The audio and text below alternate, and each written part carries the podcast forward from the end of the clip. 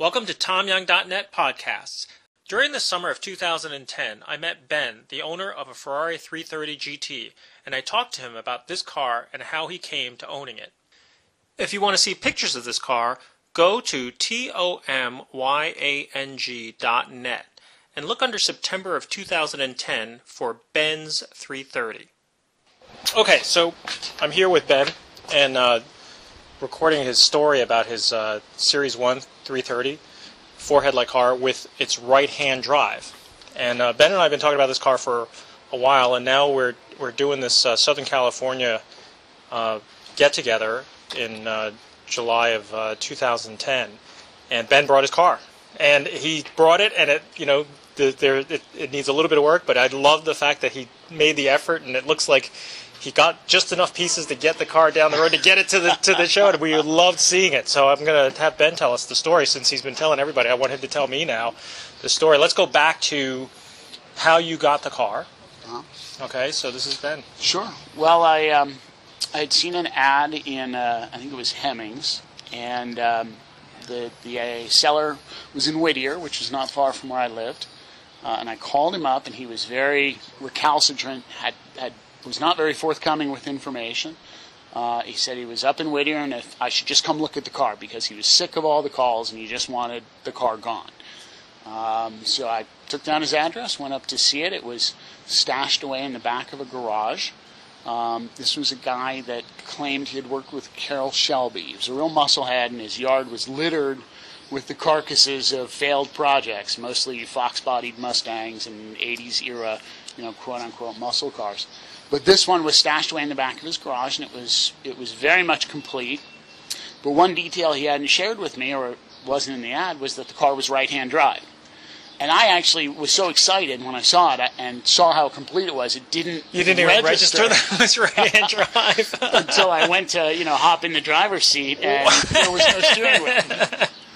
Um, and it was in very rough shape. Uh-huh. Um, what color was it originally? It was originally this blue. So it's a light metallic blue. Is that what Uh-huh. we're looking at? And I'm not. Does anybody here, guys, uh, know specifically? It's a closer zero. Um, okay. Yeah, and, and over the uh, years, I've learned there are a number of other oddities that have been sort of pointed out to me by other helpful folks. The vents are chromed. Mm-hmm. Um, they've always been chromed as far as I've had. Now let's talk. About, what year was this that you found So it? okay, so the car's in 1964. Right, I but bought you- it in 2002. 2002 was when you were out in Whittier. Uh-huh. And I have all the records back to 1967. Mm-hmm. Um, so back to England, I know it was owned by a barrister. I have the service records. I have receipts for spare parts. Um, I have the tax certificates, the registration cards from England, um, and all kinds of ephemera from that era. Then I know it was imported in, a, I believe, 1972. That's the first California registration uh, by a gentleman in Los Angeles. I've tried to track him down, but have not been able to, to find any more information. The company, Do you remember his name? I don't. I Okay. don't. I have the records. I can Sure. email it to you. But um, then uh, the guy I bought it from, uh, whose name was Tom Hutchins, he purchased it, and um, uh, he, as he said, he just drove the piss out of it. He was getting ready to take a trip up to San Francisco, and he took the heads off to adjust the valves.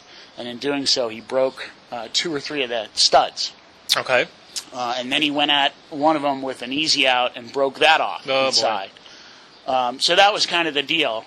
I bought it, you know, pretty much unassembled, but he had put it away in the right way. You know, Mm-hmm. he, had, he had stored it up correctly, and so, um, uh, you know, I thought it was a worthwhile. So when you got in the car and you realized it was a right-hand drive, that didn't. You're just like, that's it. The car's still too nice, and it was. Uh, know, it had blue California plates. Uh-huh. Um, I figured the DMV doesn't object. You know, I'll figure it out. It makes it that much more unique and Sure. unusual, and and uh, I've enjoyed it. You know, Sure. it's funny people people react to it very differently. A lot of kids will point and say the steering wheel's the on guy the wrong sitting on the wrong side, right? You know, people will stalk me on the highway, which is a little odd. They'll come up behind and then you know, get on the side of me and then drift back. Try to figure it out, right? Never, Right. never seeing a left-hand drive Ferrari, or a right-hand drive Ferrari, rather. That's right. Um, Cool. So, So then you contacted me like there was this whole thread on, on, on the forum because you were you were wrestling with the idea of what should I do? Should I should I paint it? Should I should I sell it to the UK? Find another Yeah. four headlight? I love the four headlight. I mean, was, is that wasn't that the, the gist? We, we kind of started that thread of people right. giving you advice about what you That's should do. right. Tom, your your forum has become a bit of a confessional for, um, folks like me whose wives are sick of hearing them talk about it, and you know, who's- See, about the only place that you could go to commiserate with with the people right. with like problems. That's right, and get the get the advice I needed. Um, and the folks were very supportive, and and um, you know I think it's like psychotherapy. You you do it more to you know resolve the the conflicts and questions in your own mind, and then when you come through the process, it's not because anybody told you to do one thing or another. It's because you just came to realize what your true feelings were. And you know I, I've really enjoyed the car. It's um, it's a very special car. You know I've had 70 Zero Ferraris. I've had um, a Maserati.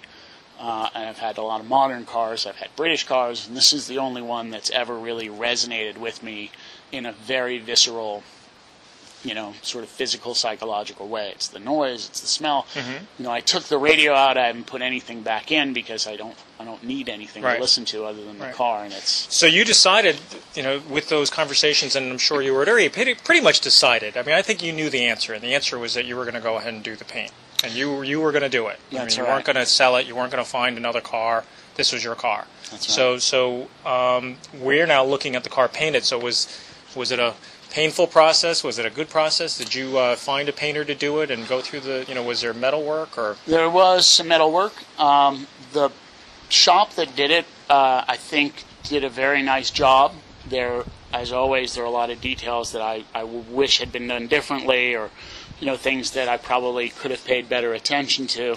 Um, they ended up, you know, underspraying a lot of the bottom, and the, uh, you know, the overspray coated the radiator or coated the horns. And now I've got to go back and fix that. So they masked. So this this wasn't. Com- how much of it did they disassemble to, to paint the car? Completely. Completely. Okay. No. So some. So the engine was out, or the engine stayed in. They masked the No, engine. the compartment? engine stayed in. So they masked the engine compartment and was able to get well, it off. let's see. Not, not exactly. Again, I'm doing the same thing. I'm walking to the left side to try to pop the pop the hood, but. Uh, or is the hood release is still on the left side? Hood release is on the Oh, left side. Oh, that's great. Okay, so we're looking at a, um, you know, the engine compartment is the right now. There's a lot of bare aluminum on the on the valve covers, but uh, you know, it, it, it's the next thing. It's like you can that's that's what you can focus on is the detailing on the engine compartment. That's right. But uh, So you can see some of the overspray, um, especially in the front. They sprayed the front of the radiator and the fans. They sprayed Right. the horns. right. The trunk was, you know, sprayed out. I, I probably wouldn't. So when did you get this? co- So did you do the assembly on a lot of this stuff, or what did they do the assembly? Or this is weird because when you pulled up, it was like, wow, this looks like he had to get it here, and they just said, stop what you're doing, and I'm driving it. Um, I actually have done a lot of the assembly because they were just doing it wrong, and I, Mm-hmm. Okay. you know, I, I just didn't want to, uh, you know, the like these signals. They The were, side you know, marker lights and things. Out, they broke Right. one, and Right. you know, I just finally said enough's enough. Let Uh-huh. me, you know, let me deal with it. They broke one of the mounts for the fuel filters, Uh huh. uh, putting that back on. So Right.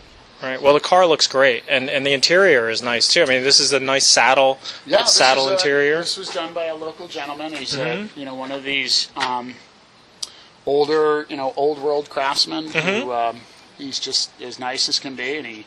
This is what he does. He Yeah. does Lamborghinis and Maseratis and old Ferraris. And Well, it's a great color combination. This light blue, light metallic blue with the saddle interior is just striking on this Mm-hmm. car, and and and uh, you know the, what you have so far is you know makes you even prouder of the car, and I can't wait to see the rest of it as you get all the other pieces together. But uh, good on you for bringing it down, and um, you know I appreciate the uh, this time in the story. well, I, I couldn't have done it without your help and the help of your, your community. Well, like I said, it's it's always fun. It's all it's all part of the brotherhood, of keeping these cars alive. But thanks, Ben. Sure. This has been a production of TomYang.net. Please visit T-O-M-Y-A-N-G.net to read more about vintage Ferraris and my blog about everything cars. Thanks.